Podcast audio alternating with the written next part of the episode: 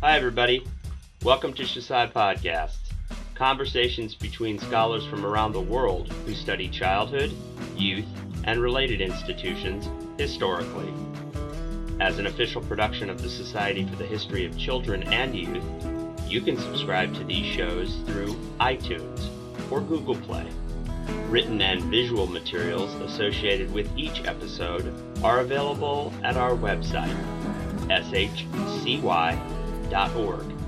This episode is from the years 2014 through 16, when the series was called Childhood, History and Critique. Enjoy.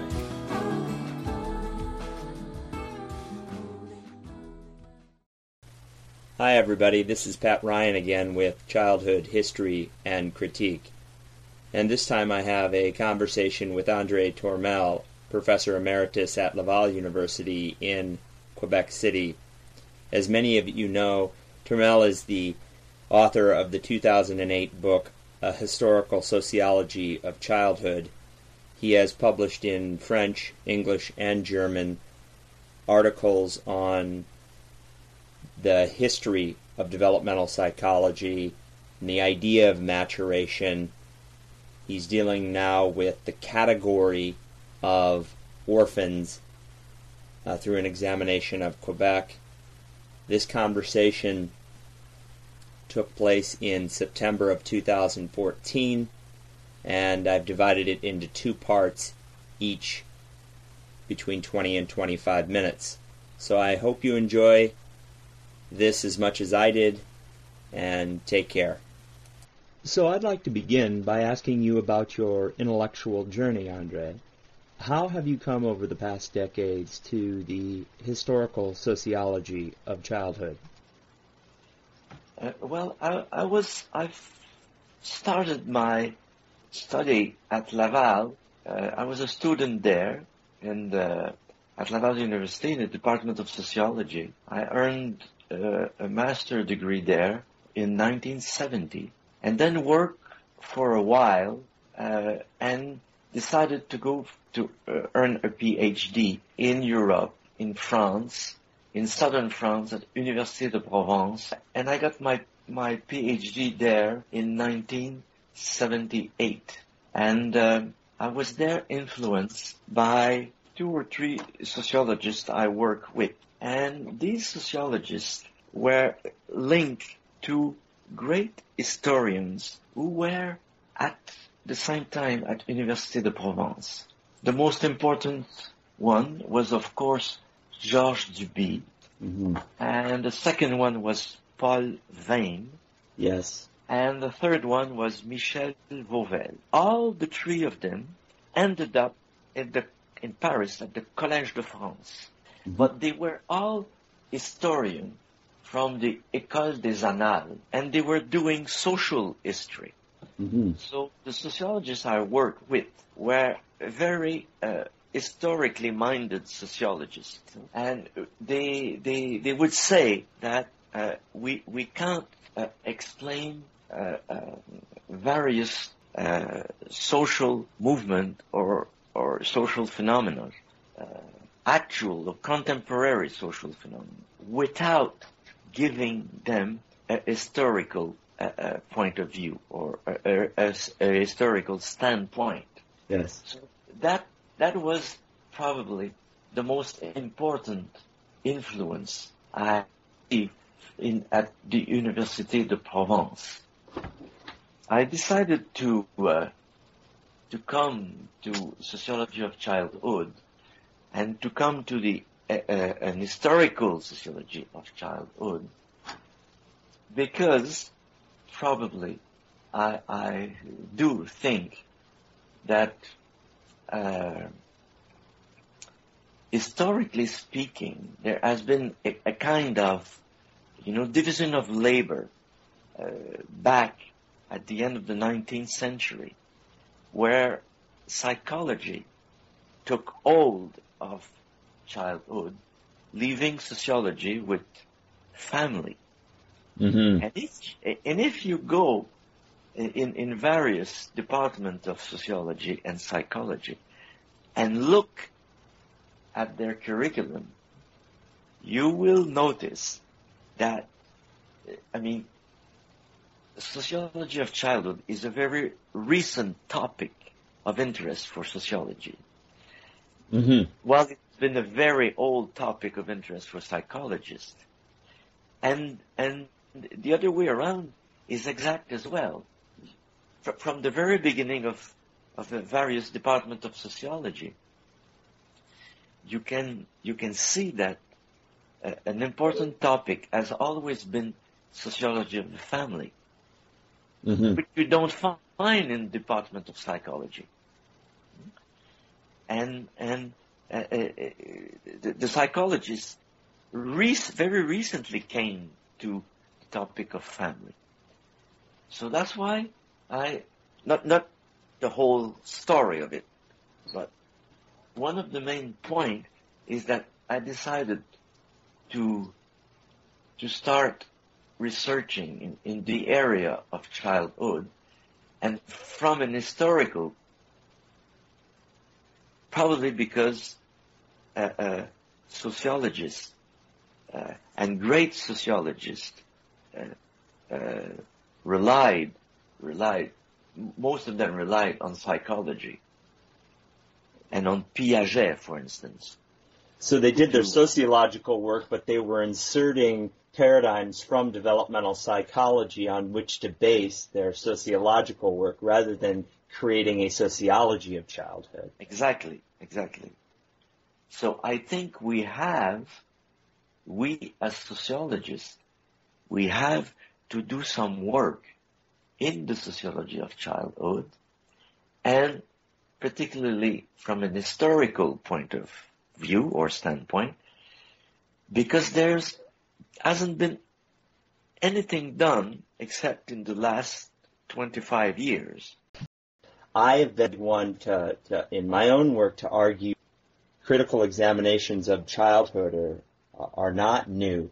But if you take the perspective of the discipline of sociology, and that's what you're talking about, then the narrative that that you're sketching out, which sociologists of childhood commonly tell, is that it is only in the last generation that soci- that the discipline of sociology came in to studying childhood in its own right and making that part of that disciplinary argument.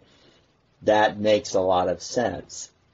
Whereas if we extend that out to just the history of ideas about childhood and look for social statements, of course, about childhood, it's of course hundreds of years running. But that's an important distinction.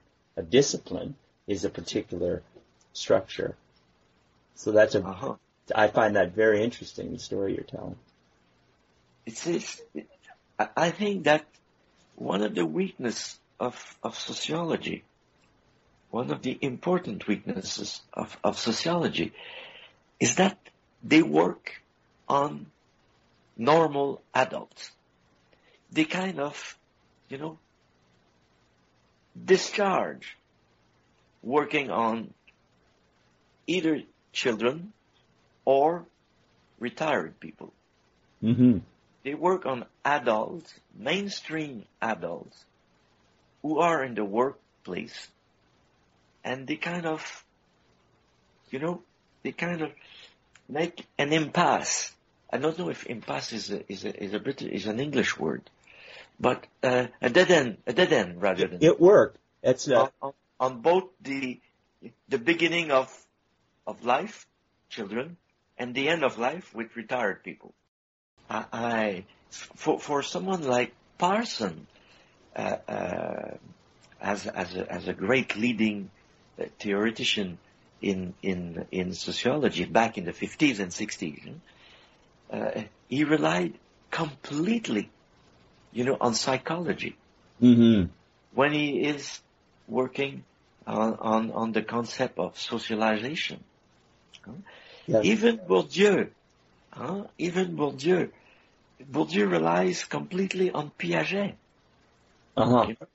Bourdieu is, is, is a great theoretician and, and in, in the, in the perspective of socialization, he starts with Piaget.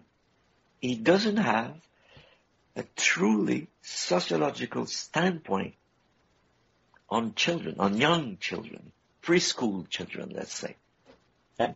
I, I find uh, that very persuasive because as I read um, in history and sociology and really in other disciplines, uh, when uh, scholars often are either implicitly or actually quite explicitly making claims about children in the process of trying to make a different argument, and what's tucked in there are often unexamined claims.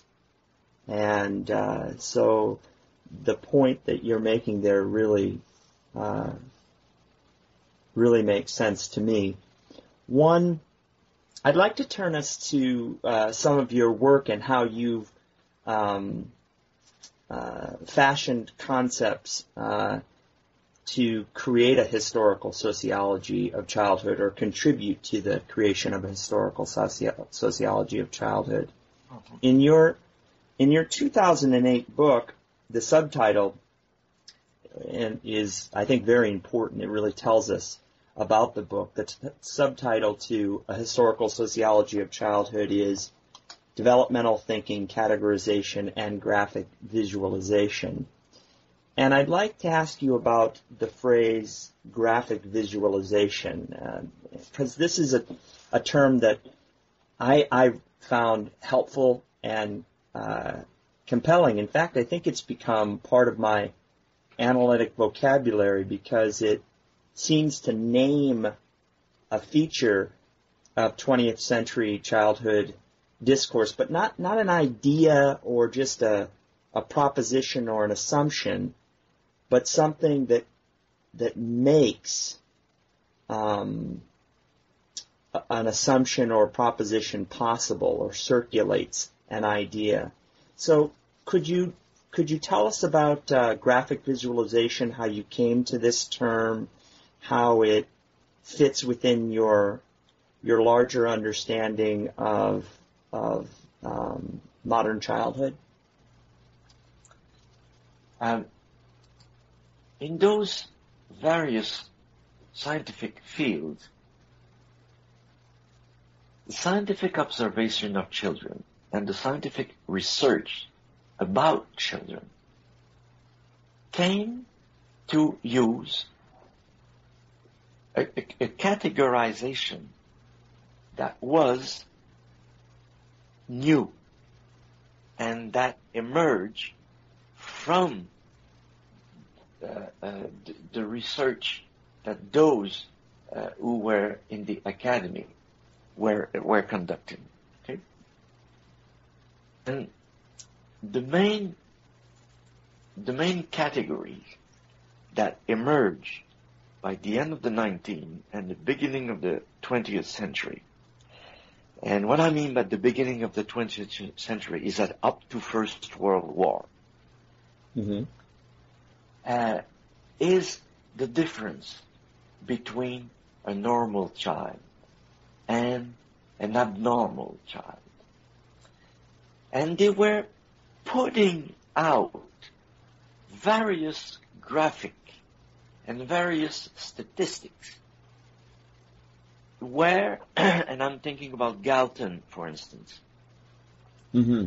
they would they would say that the normal child was more or less the one that was, uh, you know, um, how to say, compatible with the normal curve. Yes. At both ends of the normal curve, could be considered as non-normal or abnormal. Mm-hmm. In the case of Galton, he would say that at one end of the normal curve, you would find the genius, hmm, and at the other end of the normal curve, you would find the idiots or or the, uh, the feeble-minded. Yeah, the various uh, the, the, the, various categories, uh, uh, the morons, the, the idiots, uh, etc. Mm-hmm. So it is important, I think, to realize that a new categorization emerged from those uh, from the research in, in those various fields. And it is as well important to realize that those categories had to have a, a, a, a, a material support mm-hmm. that was a graphic that could be visualized, let's say, in in in uh, uh, uh, more, in, of course, in, in, in the scientific field, huh? but in in a more and diffuse. The graphic had to be diffused in a larger circle than the the the the the, the, the, the rather uh, uh, small uh, circle of the of the scientific field. Huh? It has to be diffused mm-hmm. and in in uh, in the public, in the more general public, or at least in the educated general public. And let, and let me ask you about this. I mean, one one reason that I that I find the what you're describing about graphic visualization compelling is it seems to make a a really important point about discourse or about ideas. Mm-hmm. And I, I just want you to comment on a parallel. If we were to think about um, what I would call romantic developmentalism, that is developmental um, ideas and and and and practices uh, that involve children prior to late 19th century positive science and graphic visualization, the the material example would be the diary. It would be a diary that a parent would keep for their own child and they would inscribe into it, you know, dozens, hundreds, sometimes thousands of intimate observations. And that diary, though, is a practice that cannot do some of the things that graphic visualization could do. It, it cannot circulate in the same way. It cannot be produced in the same way. It doesn't have the same rules or the same assumed reader. And it doesn't feel or it, it, it, cannot be experienced in the same way that a graph or a chart can be. And so that to understand what's going on with scientific developmentalism, we have to understand the circulation, the assumed reader, the um, the experience of uh, viewing and making and, and producing those charts, and that, in other words, it's not just an argument. It's a process that's broader than arguments, much like you could say there are rules for a poem that are not the same rules for a novel, that are not the same rules for the developmental record form. Mm-hmm. And that that there, there is there are ideas that are encoded in the way these documents are produced. And to only think about them as arguments rather than larger productions is to miss part of what is happening or how it operates. Does that make sense to you? Yes, yes. I, I would, I would, I do agree with, with most of what you said. Hmm? And, and of course, these, the diary huh, of various people let's say, uh, in the 19th century, where even even Darwin wrote uh, a diary. diary when his first child was born uh, around 1840. I think he was born 1839. Not sure about that now, but he wrote a diary, you know, which was published for 30 years later, or perhaps 40 years later, mm-hmm. you know, uh, about the let's say the development of his own son. You know, when when he starts smiling, mm-hmm. when he starts grabbing Darwin's finger, and and when he started doing this and that. Huh? These were very important, a very important step, you know, in the narrative about children. But what I wanted to, to tell you, uh, going back to my previous statement, is that the, the, the important point for me is that the charts are can be diffused in a larger public Mm-hmm. and can be heard in a larger public because they are they, they, they rest on a, vi- a visualized argument Mm-hmm.